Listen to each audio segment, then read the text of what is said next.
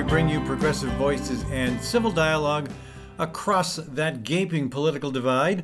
This is Ed Fallon, your host, and we're coming to you from the heart of America's heartland, Des Moines, Iowa, where President Trump just paid us a visit. Hey, remember, if you value what we do, we need your support. Visit the donations page on the Fallon Forum website, or better yet, make a monthly pledge of whatever amount works for you. Thanks also to the local businesses who help sponsor this program, including Gateway Market and Cafe. That's Des Moines' locally owned grocery and specialty food store. Gateway's Cafe is open for dine in, carry out, and delivery service seven days a week. You can order groceries online, and Gateway Gateway will also offer you catering and floral services. That's Gateway Market and Cafe. Thanks also to Story County Veterinary Clinic, where Dr. Kim Holding has been caring for all creatures great and small for over 30 years. Our cat loves her, and I believe our chickens love her as well. Learn more at Story County Veterinary Clinic's Facebook page or by just giving Dr. Holding a call at 515 232 8766. So we are relieved. Well, I personally, I'm relieved that Donald Trump came here and had his little rally without too many incidences. And I'm relieved that we're getting some rain here in the heartland. This is good. I wish more people would get more rain in places where it's needed, which is about what? Half the country? Anyway, here's our lineup for today. We're going to talk about uh, a campaign against toilet paper.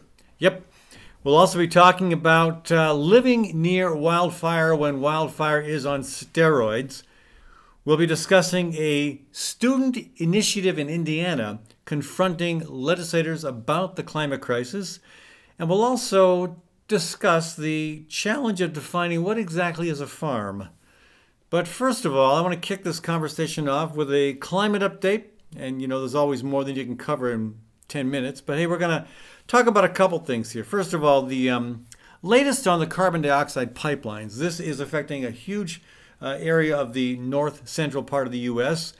In Iowa alone, there are two pipelines proposed. They would probably be over 1,000 miles in length. That's huge. And uh, we've been attending some of the Summit Carbon Solutions uh, public hearings. I, I, I was really close to calling them dog and pony shows, and okay, I'm going to call them dog and pony shows. And the uh, the company reps, I mean, very slick. you know, when you ask them to promise whether we want them to promise that the CO2 they're pumping to North Dakota will not be used for extracting more oil. They refuse to make that promise. They've gotten a little more slick in how they deliver their pro climate message, but they haven't changed the reference in their promotional video that says that the carbon will be left in the ground for, quote, millions of years. And I'm just wondering if that's not the height of corporate arrogance to suggest that you know anything about what will happen in a million years. I mean, even 100 years. How do you know? Come on. Okay, so, you know, they, they basically won't make promises on stuff that they know they're probably, they probably got another plan on. We're finding out now. I, at first, I wondered whether Iowa farmers would be excited about this because it is, after all, uh, pumping CO2 from ethanol plants, and with 53% of Iowa's corn crop going to ethanol, this could be seen as a way to encourage further ethanol or for further corn production. But you know, I, have been surprised and pleased that it seems like a lot of farmers are coming out against this. A lot. Um, yeah, there, there's so many angles angles to talk about here. One one thing I want to mention is this. Um, you know, Summit has been very clear about. Uh, the, the officials have been very clear about saying we're not connected to the Dakota Access Pipeline. We know very little about that. Well, you know what? I discovered on the Iowa Utilities Board website, they're using the same attorney that the Dakota Access Pipeline used. They've got the same attorney. And when I called them out at that, on that at a recent meeting, they looked a little flustered and surprised that somebody would have the audacity to question the the veracity of what they were saying. And uh, you know, I, I just think the more they talk, the more questionable the information is. And again, anytime they're caught in a lie, they're going to rephrase it. They're going to rephrase it so that they come out looking like they are feeding you the straight scoop. You know, I, I really think at, at this point, and, and you know, the other angle is, of course, is eminent domain. And there's, um, there's so much to say about that. I mean, there were so many landowners on the, on the Dakota Access pipeline route that felt compelled to sign because of the threat of eminent domain. There were many that did end up going to eminent domain, and they were not treated well, um, either by the company or by the uh, the uh, the official commission that was established to settle the amount they would get in compensation. There's there's lots of questions about how this is going to work out in this case. Uh, my, in my ideal world, the utilities board says, "Hey, let's return to the historic application of eminent domain and let it be used for a public purpose only," which means that carbon uh, Summit Carbon Solutions would not be able to use eminent domain because this is clearly a private initiative anyway, we'll see. I, I think the bottom line right now is what needs to happen. I really hope that a lot of my farmer and landowner friends who are listening to this program will say, yes, it's time for us to put together a coalition. You know, there were two farmer and landowner based coalitions that fought the Dakota Access Pipeline. There was a separate coalition that was in, entirely made of environmental and social justice groups. It's the landowner and farmer based coalition that is really going to make a difference on this because those folks through no fault of their own, are in the crosshairs. They're in the front line. They're the ones being targeted. Their property is what's at stake. I mean, we're all going to be affected by this, but it's the folks whose property is being threatened that, again, I, I, I'm sorry you have to deal with this, but you've got to deal with this. Step forward, put together some kind of a coalition that includes landowners across the state who are affected by both of these pipelines. The other one is called the Navigator. It hasn't come forward with details yet. I presume it's waiting to see how this one advances. But it's happening. There's no doubt that they're planning on doing it. The stronger the coalition, the sooner the better. That's all I can say about that. So I'm moving on a little bit to the um, the legislation that's coming before Congress, the 3.5 trillion dollar infrastructure bill. And again, I don't like all the climate stuff that's in there, so called climate stuff, because part of what's in there is money for these CO2 pipelines. Uh, there's a lot of stuff in there relevant to climate that doesn't make any sense, that in fact is going in the wrong direction. That said, there, is, there are things in there that make sense, that should be supported. We'll talk about that some other time. Today, I want to talk about this greenwashing. Again, sure, Carbon Summit Solutions and other pro CO2 pipeline companies are greenwashing as well. They're trying to make this out to be some kind of great climate uh, action initiative.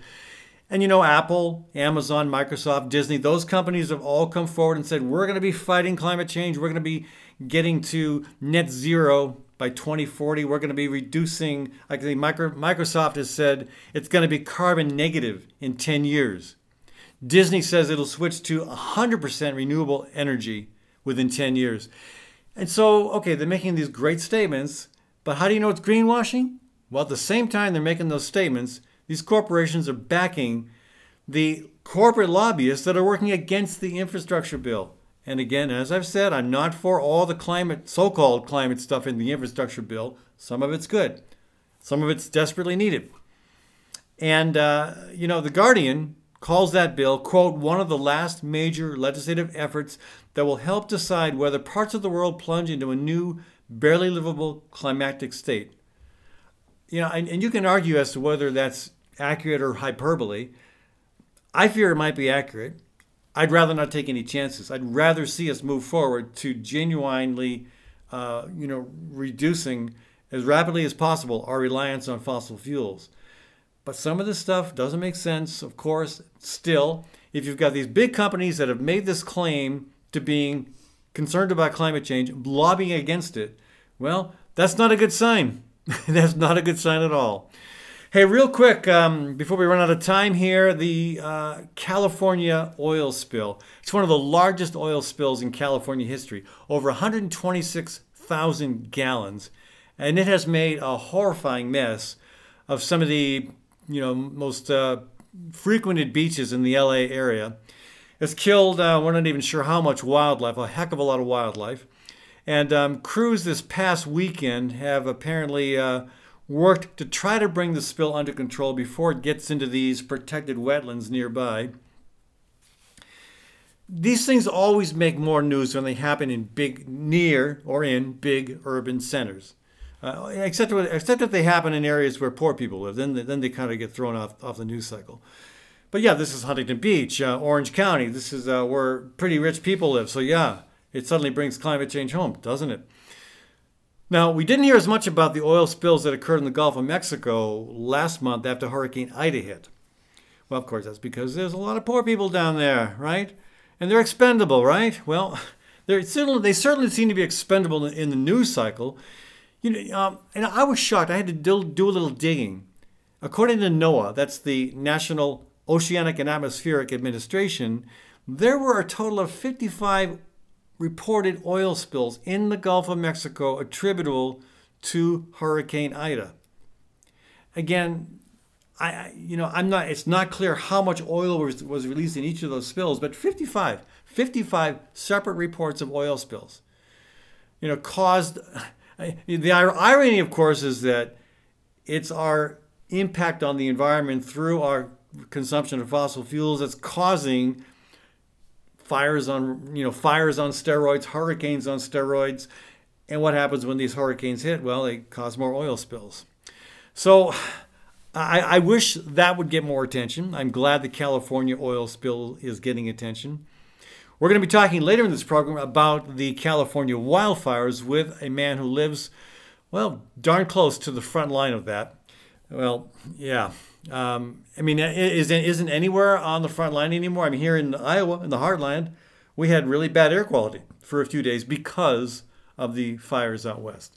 Anyway, um, there's also good news. We're back in a minute with some good news to, as we talk with Len Montgomery of Environment Iowa, Environment America. She used to be with Environment Iowa about a campaign targeting toilet paper. Back in a minute on the Fallon Forum. Gateway Market and Cafe is Des Moines' locally owned grocery and specialty food store, centrally located at ML King Parkway and Woodland Ave. Enjoy chef crafted prepared foods, artisan baked goods, organic produce, hand cut meats, local and international cheeses, wines, and craft beer. Gateway's Cafe is open for dine in, carry out, and delivery service seven days a week. Stop by or visit gatewaymarket.com for more details. Gateway Market, good food, great community. You're responsible for a lot, and it's easy to become overwhelmed, to feel helpless, even hopeless. What's not so easy is finding your way back to feeling and functioning better. Psychiatrist Dr. David Drake helps individuals and couples throughout Iowa with the convenience and privacy of televideo counseling. Dr. Drake also prescribes medication when needed, and his services are offered on a self pay basis. If you need help, don't delay. Contact Dr. Drake at daviddrakefamilypsychiatry.com.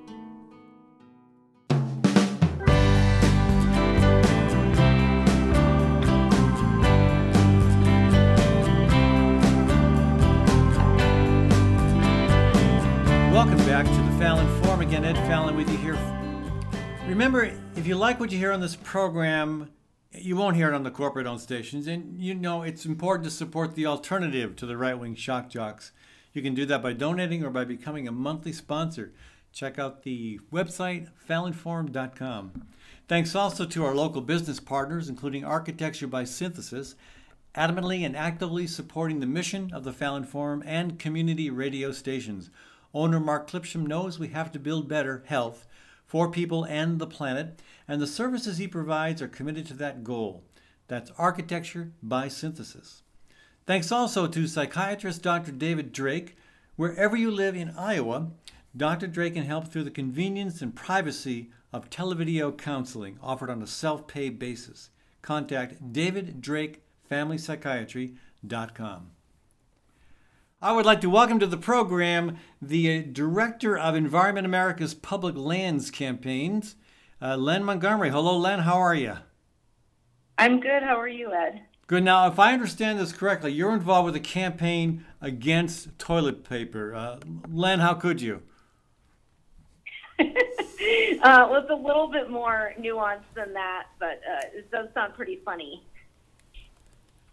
Yeah. Okay. So, so yeah, tell tell us what. I mean, I know that um, this is a serious campaign, and here I am having a little bit of levity with it. But toilet paper, uh, most people don't know where it comes from. Exactly. So let me first tell you a little bit about the boreal forest, which is in Canada, and why we should care. Okay. So the boreal forest covers most of the north of Canada. It's uh, 1.2 billion acres of woodland. It's Wow. the largest. Um, the boreal is the largest intact forest ecosystem left on the planet. It's home to uh, incredible di- biodiversity, um, and it serves as the breeding ground for migratory birds. Up to three billion birds Okay. uh, annually migrate, um, and you may see some of them in uh, in your backyard in Iowa this this winter. But the problem here is that this beautiful space is being aggressively logged, and much of the wood pulp is being used for tissue products, um, including American toilet paper. Okay. And uh, what what kind what type of trees are we talking about? Mostly conifers, I imagine. So the um, the the virgin um, sorry the virgin uh, forests in um, in the in the boreal are um, uh, are being logged and they're um, like turned into they're turned into um, you know all kinds of different things, but the, it's the soft wood pulp um, that is um, turned into um, into paper. Okay. So again, pulp is the the the the, the, final product that, that they that they produce after they've taken the trees, cut them up, um, run them through a you know, machinery that reduces them to this material that can then be made into paper. Yes, exactly. And unfortunately, I mean that that can be made from you can pretty much use that from anywhere. You're not going to get extra soft toilet paper because you got it from an arboreal forest, correct? Correct. Well, and we think, you know, the softest toilet paper in the world will not be much comfort if we destroy our environment to get it. It doesn't, paper doesn't have to come from trees. And, you know, I really think that American consumers, if they knew that their toilet paper was coming from this forest, that it provides habitat and also helps us to fight climate change, they might be willing to, you know, compromise a slight degree of softness to Right. not destroy the planet. And again, it, they, the, these forests help fight climate change because they sequester a lot of carbon. Correct. Exactly. Okay. So is the problem that uh, I know Procter and Gamble is, uh, I think, the biggest manufacturer uh, of uh, toilet paper in the U.S. at any rate, and uh, you know they they get wood from a lot of sources, but they're one of their primary sources, I understand correctly, is from these uh, arboreal forests in Canada. Is there any reason why they couldn't um, find that raw product somewhere where they aren't doing as much damage, or is wood pulp across the board a problem? For paper and for tissue products, I'd say that wood pulp across the board is a problem. So Okay. ultimately, there's no reason that we need to make paper from trees. Where, where would it come from otherwise? Yeah, there there are a lot of different alternatives. So um, first, which I guess is from trees but is recycled, is you know recycled paper. Um, there are also alternatives such as uh, bamboo. There's um, wheat straw, which is a, a byproduct of uh, of growing wheat, um, and a number of other fibers that are um, you know that are actually out there on the market now and with uh, if big companies like Procter and Gamble invested a little bit more in, in some of these uh, supply chains, we might see them, you know, more widely available and more mainstream. Okay. And those products, bamboo, for example, wheat straw, those products can be more sustainably raised without um, impacting any any uh, any any you know growth that is instrumental in helping to sequester carbon. I mean, every growing anything or any process is obviously going to have some impact, but the you know the use of virgin you know fibers from virgin trees, which have been growing, sequestering carbon. Uh, you know, I think as you know, bigger trees, bigger and older trees are storing more carbon. Sure. Logging, um, yeah, logging is much more damaging when it comes to the, the climate impact and the uh, you know and the habitat. Right. Yeah. So, um, how has Procter and Gamble responded to uh, Environment uh, Environment America's request to cease and desist from using wood pulp from Canadian arboreal forests? Sure. So we've had uh, mixed success. Um, last year, so just about a year ago, the um, Procter and Gamble an- annual general meeting, there was a uh, shareholder resolution that actually received 67% of the votes cast, um, asking uh, P&G to report on its efforts to reduce deforestation and forest degradation in the supply chain. So that was a year ago. Since then, Procter and Gamble has agreed to make a few additional commitments on uh, to ensure compliance with no deforestation practices, but they've declined to remove wood pulp sourced from the intact forest from their supply chain, and instead have actually increased the volume of pulp they Wow. purchased from Canada by more than 15% in the last year. So let me ask who, who owns who owns Procter and Gamble? Presumably some guy named Procter and some guy named Gamble. it's um so the the shareholders um you know it's a the the shareholders who will actually be meeting tomorrow which by the time folks hear this it'll be um, yesterday i guess can you know can vote to um you know to ask the company to change its practices um procter and gamble were the follow or the founders um, and actually um, some descendants have spoken out against this um, against the use of intact uh, forests to make toilet paper. Okay, so what's the uh, beyond the lobbying effort to get Procter and Gamble to shift its practice? What is the uh, what is your recommendation for the responsible consumer, as they like to call us? What should we do to, if we're concerned about what we're using at the uh, end, you know, the end point of, uh, of our visit to the toilet? What um, what should we use?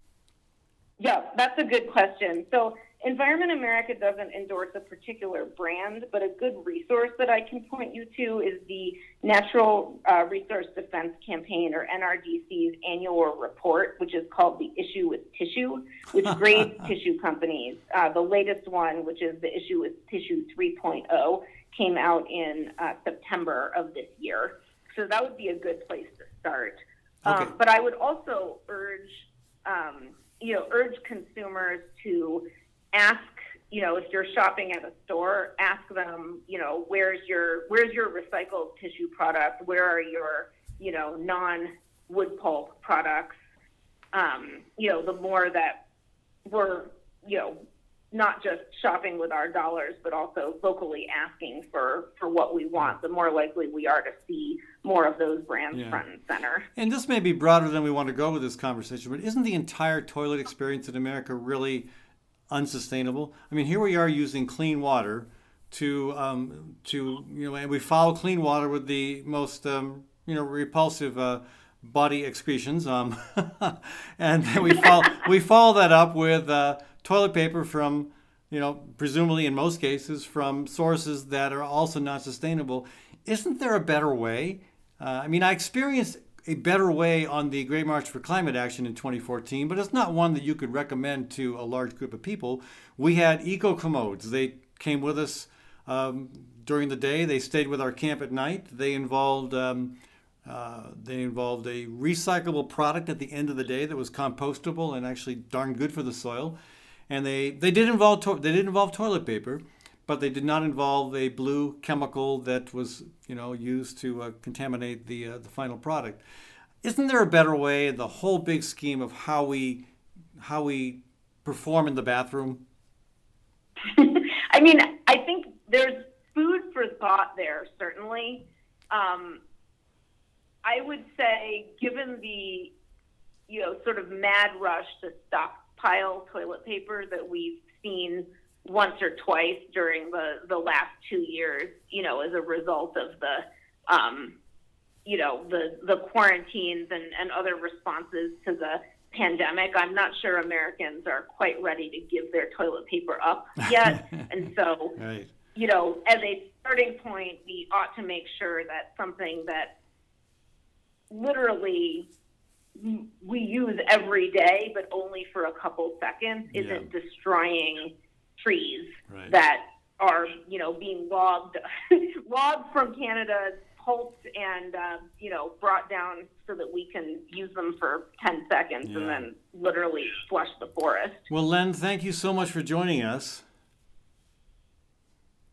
Well, thank you for having me. Folks, we've been talking with Len Montgomery of Environment America. She's the Public Lands Campaigns Director. and We're talking about the effort to uh, get Po- Procter & Gamble to change its its its approach to uh, sourcing fiber or sourcing rather pulp for uh, for toilet paper. back in a minute. When we come back, uh, we're going to be talking with Norm Sakow. He's a resident of California. He's been living on the edge of the wildfire situation. We'll talk with him about that when we come back a, after a short break on the Fallon Forum. Groovy Goods is your Des Moines one stop hippie shop. Located near Drake University, we are more than just a store. Groovy Goods is about community. We're a tribe brought together by peace, love, and rock and roll. You will be greeted by friendly staff, the smell of incense, the vibration of healing stones and crystals, the vibrant colors of clothing and tapestries, and an extensive herbal apothecary and metaphysical products. At Groovy Goods, everyone is welcome and no one is judged. Check us out online, groovy-goods.com, or stop in at the corner of 23rd and University in Des Moines. At Westrom Optometry, Dr. Joel Westrom and his team provide a variety of services, including comprehensive eye exams, children's eye exams, and LASIK co management. Whether strictly utilitarian or a fashion statement, your comfort and vision are Westrom's primary concern. Dr. Westrom and his staff will work closely with you to determine the best solution for your eyes, prescription, and lifestyle. Services are provided in English and Spanish, and the clinic is open Monday through Friday from 9 a.m. till 5 p.m. and on Saturdays by appointment. That's Westrom Optometry, located in Des Moines East Village.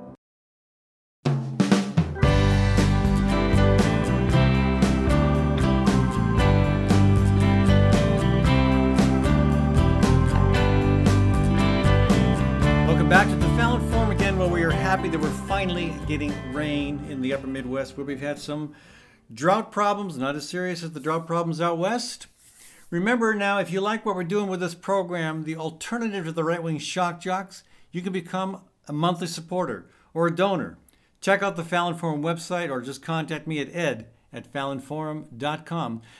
And of course, thanks to the local businesses who sponsor this program and also to our nonprofit partners, including Bold, Iowa, building rural urban coalitions to address climate change and to push back against the misuse of eminent domain to build pipelines. You can learn more at boldiowa.com. Thanks also to Birds and Bees Urban Farm, offering classes on how to turn your yard into dinner.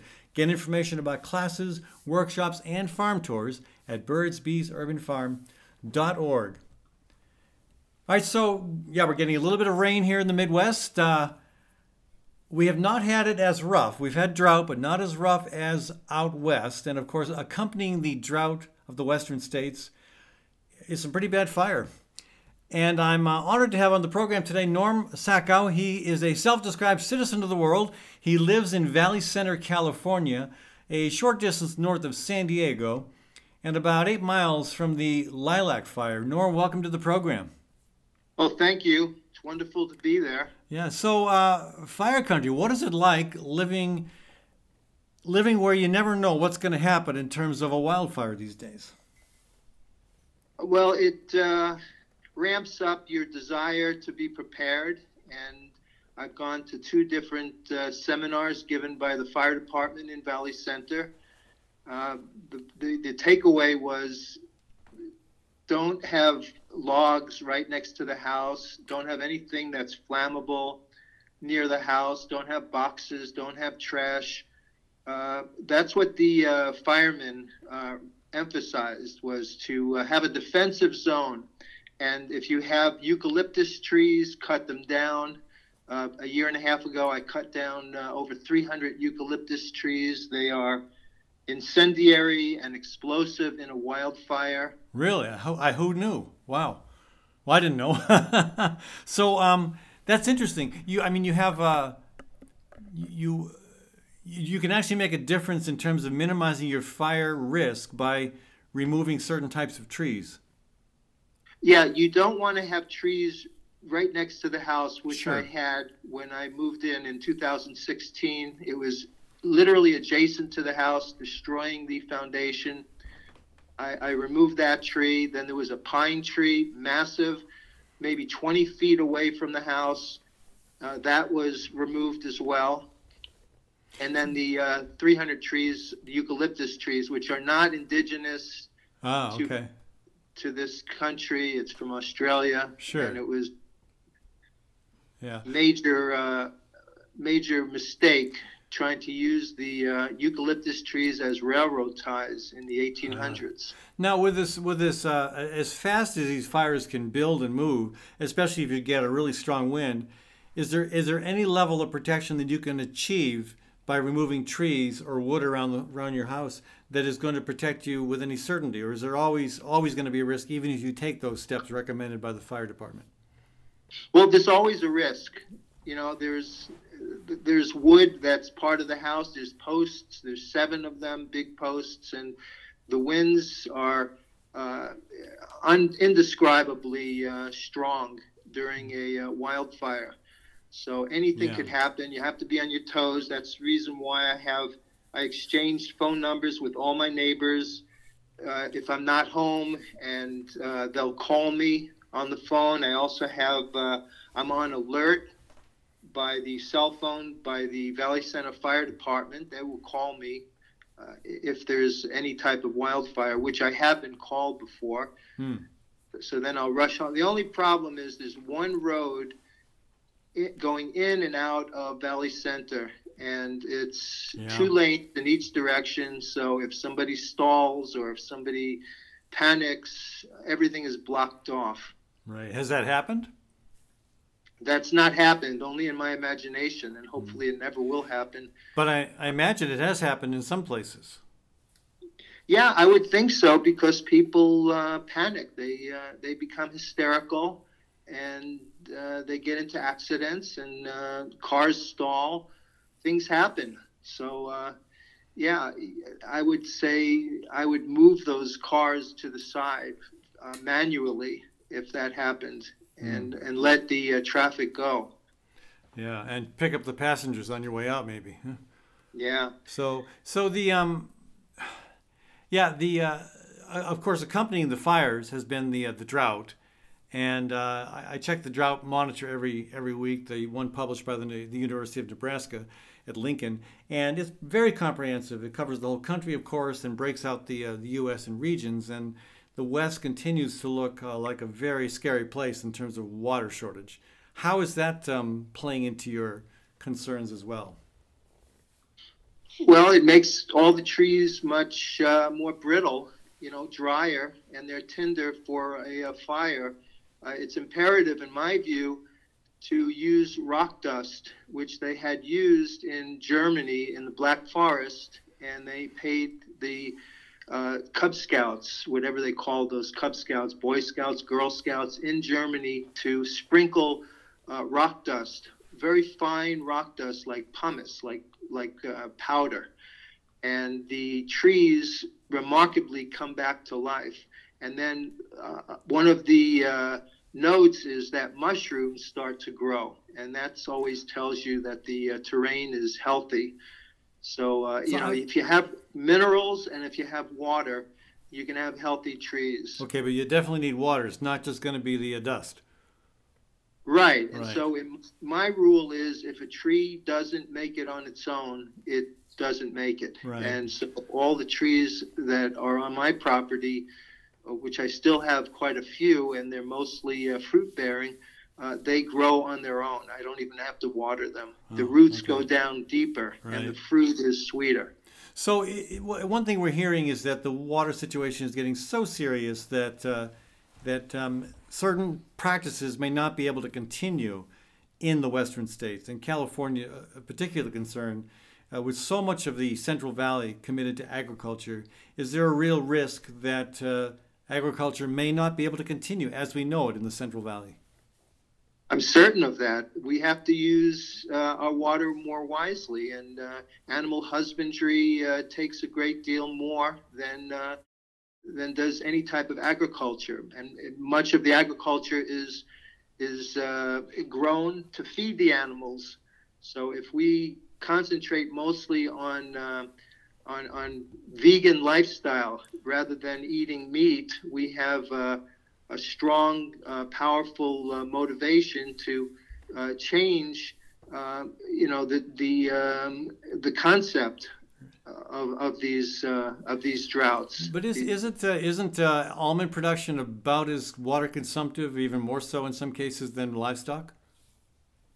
That's why I would steer away from uh, almonds, and I would Okay. steer away from anything asparagus. Also, uh, I'd go for the uh, foods, the the um, fruit bearing trees, the nut bearing trees that will make it on its own. And if you use rock dust and minimal amount of water, which we do still get, we just had a rainfall, uh, you're going to have trees that are healthy, and they're going to be able to um, help us with the uh, greenhouse gases. They will absorb it, and the trees are our friends. We could we could pay people to grow trees, to take care of trees, to tend them, and our planet would be a lot healthier. We'd we'd be much. Um, our, our atmosphere would be cleaner. What we about- have this warm blanket, this ozone layer, this uh, th- these greenhouse gases that trap all the uh, heat inside the earth. Now, what about former President Trump's recommendation that the the uh, key to preventing fire in the West is to rake the forests? Are people taking that serious? Do people take that seriously?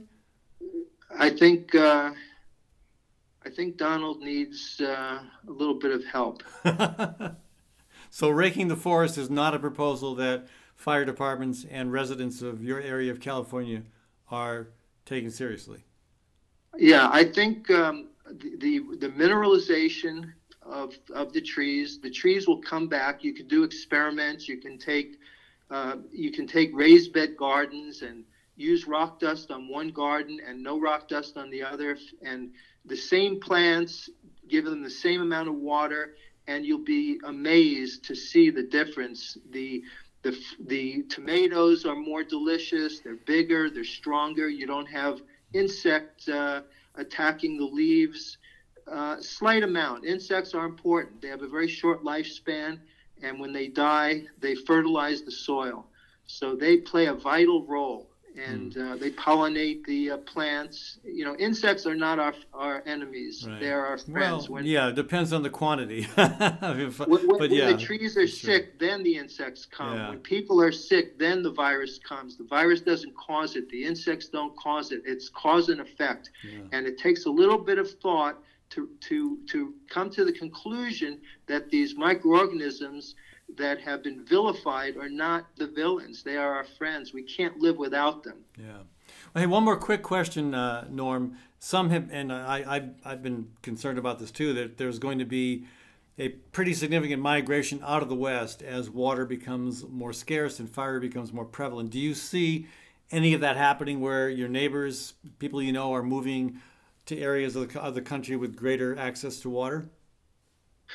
Uh, I don't see it in you know amongst my neighbors. I have a friend that moved to Reno, and uh, from Carlsbad, which is about 20 miles from me, and uh, I, I do hear about people that are moving, uh, but uh, I, I haven't experienced it here in my proximity. Well, I appreciate your report from uh, from eight miles away from one of these the major fire. And again, fires are still happening, and it's uh, you know according to the uh, news out this week, um, you know more than half of the 20 largest fires in California history burned in just the last four years, and eight of the top 20 fires in Oregon have happened in the last 20 in the last um, four years. Uh, Arizona's had more areas burned in its entire history, and California's August complex fire consumed more than 1 million acres. It became the first ever gigafire in 2020. So, Norma, stay safe. Again, thank you so much for joining us. Well, thank you. We've been talking with Norm Sakow, who in, lives in Valley Center, California, just north of San Diego.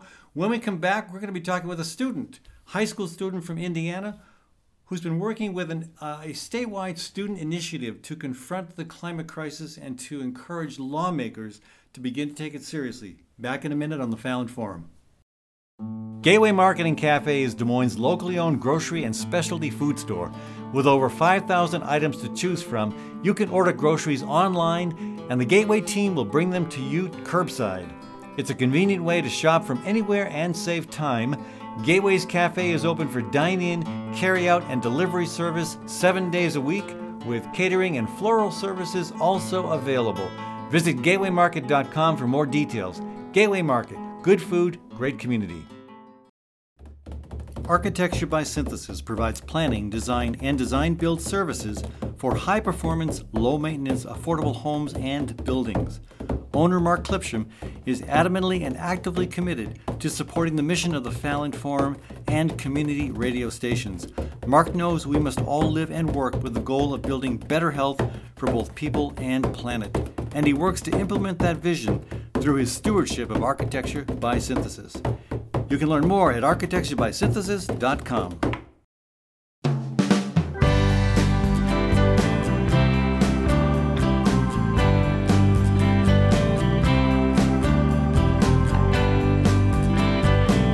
Hello and welcome back to the Fallon Forum. Ed Fallon with you here, folks. Hey, thanks again to those in our listening audience who support the program. You know, our team of five dedicated volunteers could not do this without you. If you're not already supporting our mission, please consider a donation on the Fallon Forum website, or better yet, become a monthly sponsor.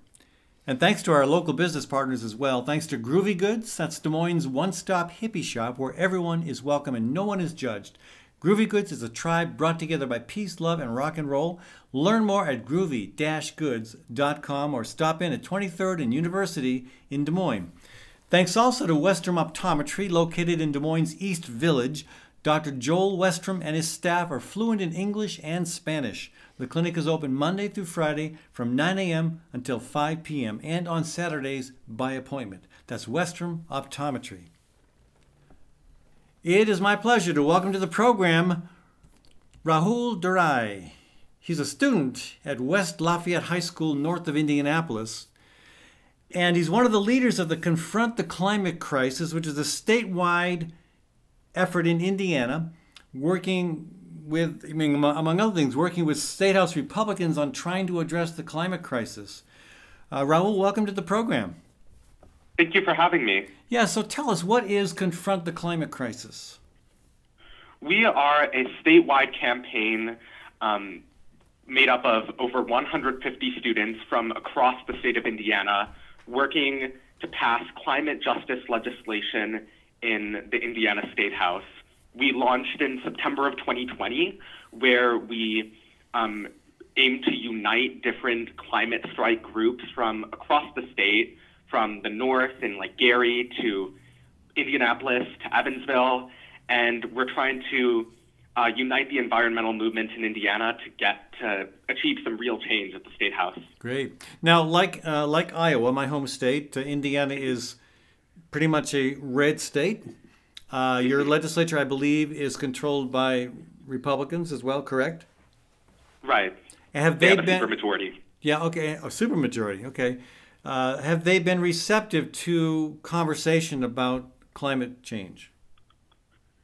Right. So um, I'm fortunate to have a great state senator represent me. His name is Ron Alting, and he is the longest serving Republican senator in Indiana. Um, we initially met with him back in May of this year to propose um, an idea about climate legislation for Indiana's uh, 2022 legislative session.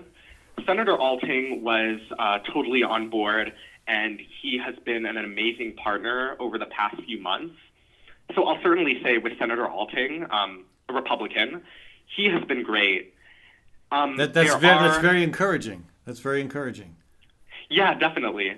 Now, for most Republicans, climate change is an issue that um, that they're a bit um, not very encouraged to act on. I'll say. I'm I'm gonna guess um, I'm gonna guess that you just uh, that was an understatement. For what I know of our mm-hmm. legislative Republicans here in Iowa, they just don't seem at all interested, and it's a shame. Right. And uh, I mean, I think I think one one of the things that we've been able to talk about here is carbon carbon uh, sequestration, trying to find ways of keeping it in the soil, using using agriculture to improve our efforts to keep carbon out of the atmosphere. Is that part of the conversation in Indiana as well? Definitely, yeah. So there was a bill that was proposed in Indiana's 2021 legislative session um, that was to create a carbon credit market to Uh-huh. help farmers um, practice carbon sequestration practices and keep their carbon in the soil. That bill um, had widespread bipartisan support. Unfortunately, it got caught up in um, the horrible political um, scene, um, and the bill was changed a ton, and it didn't end up getting passed this past legislative session, which is extremely annoying. But that, but I'm I'm really glad that that is part of the bipartisan conversation in our state. Right. And so, uh, well, what are, what are some of the details that will be on the table in 2022 that your your representative is uh, is willing to put forward? Right. So Senator Alting will introduce two pieces of climate legislation a concurrent resolution and a bill. The resolution will be a statement for the Indiana General Assembly to acknowledge that climate change is a problem. And the bill will create a statewide climate and environmental justice task force. Given the fact that our state hasn't acted on this issue for far too long, we want to take the first step to initiate a deep conversation and a deep process about climate change in Indiana. So that's what we think that first step is to first acknowledge that this is a problem and then to create a task force to start a conversation and create a climate action plan for our state. Now, as a former lawmaker in Iowa, I was in the state house for 14 years. The um, I, I, I agree. Sometimes people will say, "Okay, you want to do a resolution, do a task force." That's meaningless. But I agree with you. If nothing has been done, if this is a new concept for lawmakers and other leaders to wrap their minds around, a resolution establishing a task force and a really specific charge is a really good idea. So I, I, I commend you on that. I think that's a very good starting place. Thank you.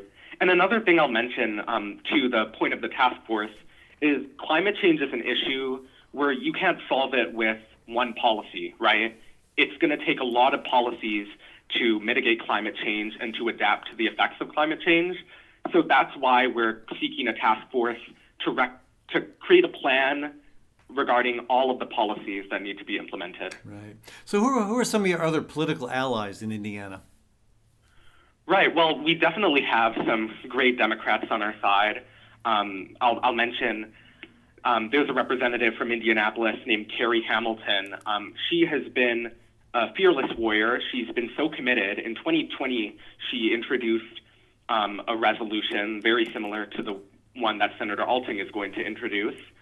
Um, I'll also mention um, there there are some other Republicans as well. Senator Sue Glick, who authored that carbon sequestration uh, bill that I mentioned, Right. um, she has um, been part of our conversation and she's given us some great advice. Um, and, and there are others. Um, certainly, um, many legislators, both Democrats and Republicans, um, are willing to talk about this. Um, we're we're hoping to be able to reach um, more Republicans and be able to lobby more Republicans um, to act on this issue. Um, Yeah, it very But- much it very much should be a bipartisan issue. So that's good that you're you've got some inroads in, in that direction. Now I've heard also from uh, from my friends in Indiana, I've heard about the Earth Charter. Uh, Are you are you involved with that at all? um, I'm connected to Jim and the staff of Earth Charter. Okay, yeah, and that's that is that issue is that effort working in, in tandem with uh, what your what your group is doing at the state house? Yeah, they definitely are. I'll just mention that Jim, the executive director of Earth Charter, and Shannon, the assistant director, they have been amazing mentors for me. Um, they've guided me throughout this process. They've guided guided my team, and they've been great. I would say this too. Again, another observation as a former lawmaker. Sometimes one person can indeed make a difference. I, I was a, I, I, I think I was in my second or third term at the state house, and a woman approached mm-hmm. me with concern about kids in Des Moines being arrested for skateboarding. And because of her involvement, because of her activism, we were able to get legislation passed that made it possible for cities to build skate parks. And it took Des Moines a long time, but Des Moines finally came around to that and built the biggest skate park in the U.S. that hosted the Olympic trials. In fact, so you know, one person can make it. This that's all because one person came and said, "Hey, we got a problem here." I, I think of the, uh, similarly, there was a, a problem with um, an effort to close down uh, some veterinary clinics that were doing good work in poor neighborhoods, and um, one guy came and fought against that and. Uh, got convinced enough of us to go along with him that it made it, he made it happen. So I think it's really good that you're doing this. And I know you're not just one person. You've got a group. You said 150 youth statewide. Mm-hmm. That's really good. That's really encouraging. Yeah, thank you so much. So one more, and, one one last question for you, Rahul. Um, mm-hmm. President Biden, how is he doing when it comes to climate? I know it's a little beyond your range of activity, but I'm just curious about how you and other students in Indiana are perceiving the president's response to the climate crisis. Mm-hmm. I think his plan that he has been been saying that he's going to act on is is good. Um, you know, the um, his he said he wants to achieve carbon neutrality um, within um, a, a, good time frame. Now, I'm worried that um, what he says won't exactly happen. We're seeing in Congress um, basically politics where, um, you know, even Democrats aren't, you know, understanding how much of an emergency this crisis is. I'm particularly worried with, um, you know, the fact that in um, the legislature, um, the Build Back Better bill is um, not certain to pass. I think that bill is quite important. So that's one of the main things I'm worried about. Yeah. But I think President Biden's intentions and his plan and his goal are great. All right. Well, I just wanted to get your feedback on that. And again, I really encourage you on what you're doing. You're doing great work. Uh, folks, we've been talking with Rahul Durai. He's a, a high school student involved with the uh, Confront the Climate Crisis youth led statewide effort in Indiana, and he is working hard to encourage uh, Republican lawmakers and all lawmakers in, in Indiana to support legislation that would begin to address the climate crisis. Rahul, thank you so much for joining us. Thank you so much for having me, Ed. Folks, when we come back from a short break, uh, Kathy Byrnes is going to join me. We're going to be talking about the challenge of defining what exactly is a farm. Back in a minute on the Fallon Forum. Gateway Marketing Cafe is Des Moines' locally owned grocery and specialty food store. With over 5,000 items to choose from, you can order groceries online, and the Gateway team will bring them to you curbside. It's a convenient way to shop from anywhere and save time. Gateway's Cafe is open for dine in, carry out, and delivery service seven days a week, with catering and floral services also available. Visit gatewaymarket.com for more details. Gateway Market, good food, great community. At Story County Veterinary Clinic, Dr. Kim Holding has over 30 years of experience working with all creatures, great and small cat, dog, horse, cow, elephant. Well, if you've got a pet elephant, you may be in trouble. Kim's clients stick with her year after year because they know she'll do right by them and their pets and farm animals. So give Kim a shout to keep your animals happy and healthy. Call 515 232 8766. That's 232 8766.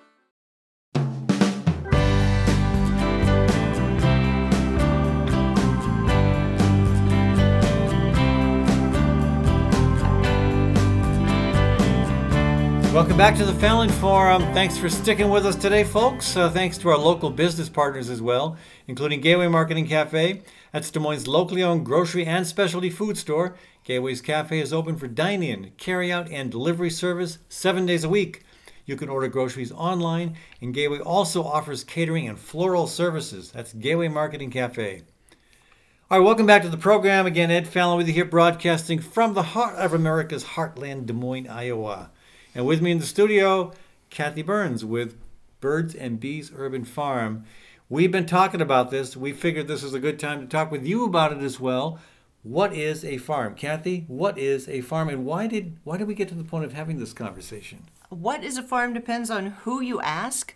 Uh, but we're talking about this today because uh, we have grandkids over quite a bit. And yesterday, three year old Quincy was here, and all the grandkids like to talk about food, how it's grown. We always show them what's growing on the farm. And so uh, when Quincy was here, the letter of the week was F. and one of the sentences we talked about was we grow food on our farm. And then we talked about different foods. And Quincy responded, we grow eggplant and peppers and tomatoes on our farm. Well, Quincy's farm at his house is four garden beds in the front yard, which is great.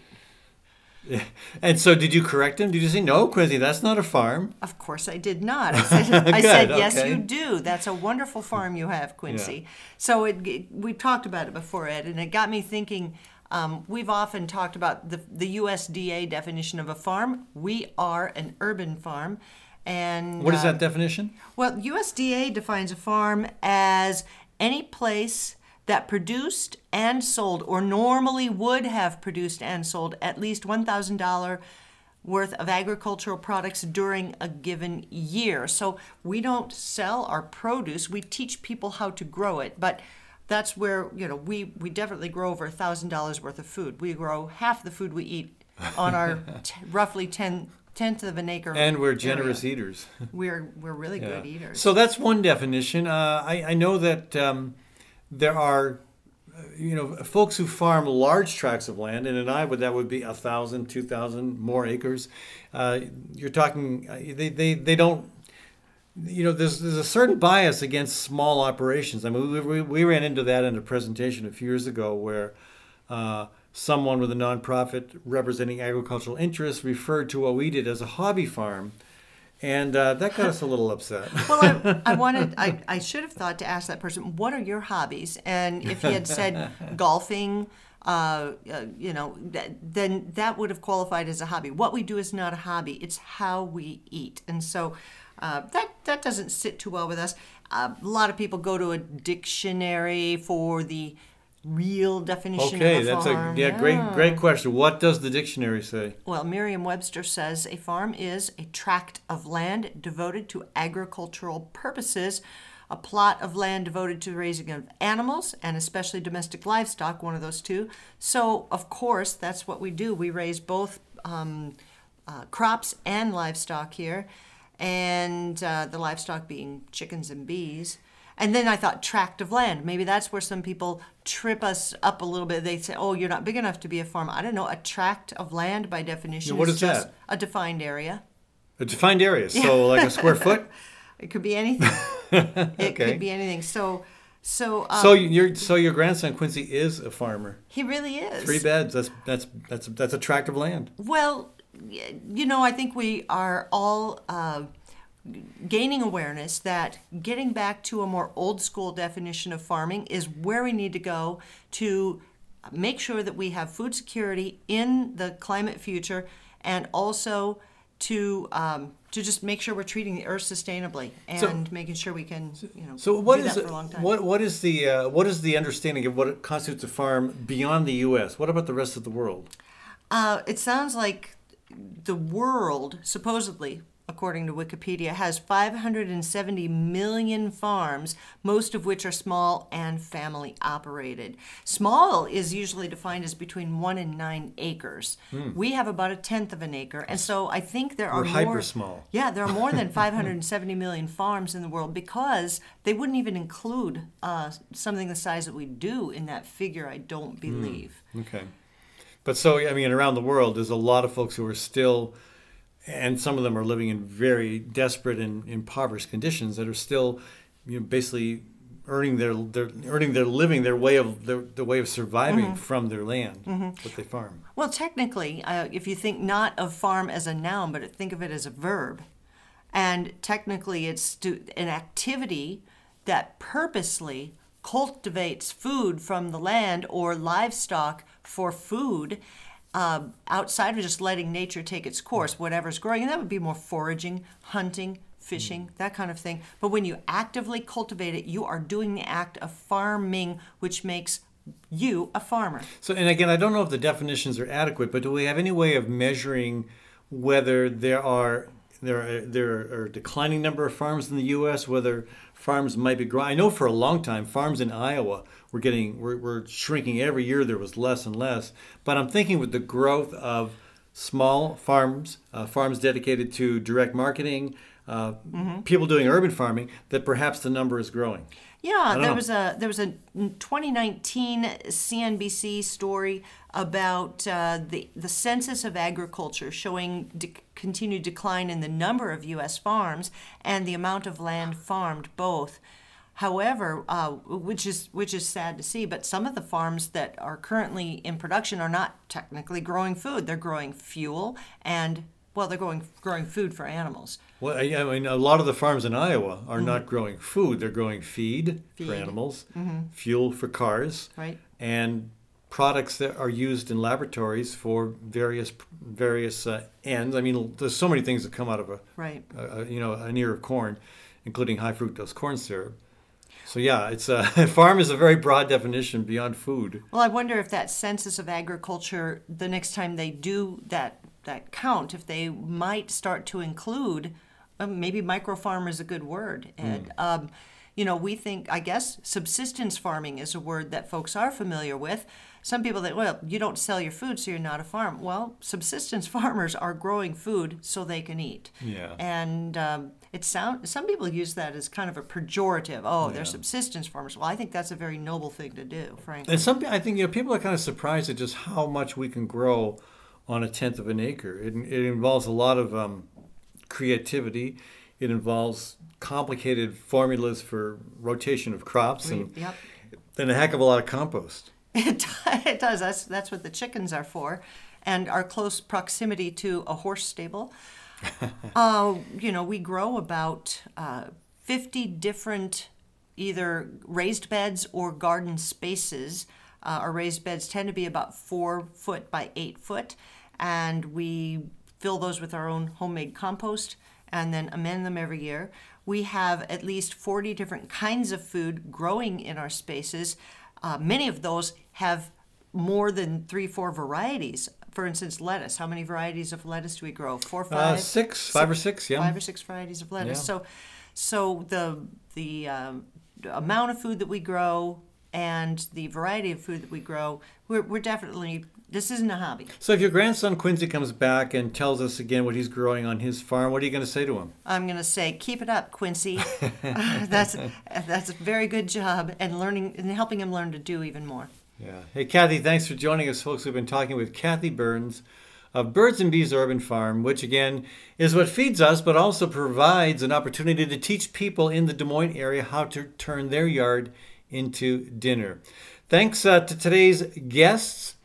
Thanks also to our production team of Sherry Herdina, Forrest Detterman, Charles Goldman, Kathy Byrnes, and myself. Thanks to our local business partners, Gateway Marketing Cafe, Architecture by Synthesis, Story County Veterinary Clinic, Westrom Optometry, Groovy Goods, and Dr. David Drake Family Psychiatry. And remember, your support for this program matters a lot. Sign up for my weekly email on the Fallon Forum website and subscribe to our YouTube channel. Thanks again for tuning in this week, folks, and we'll be back at you next week with another hour of cutting edge talk radio.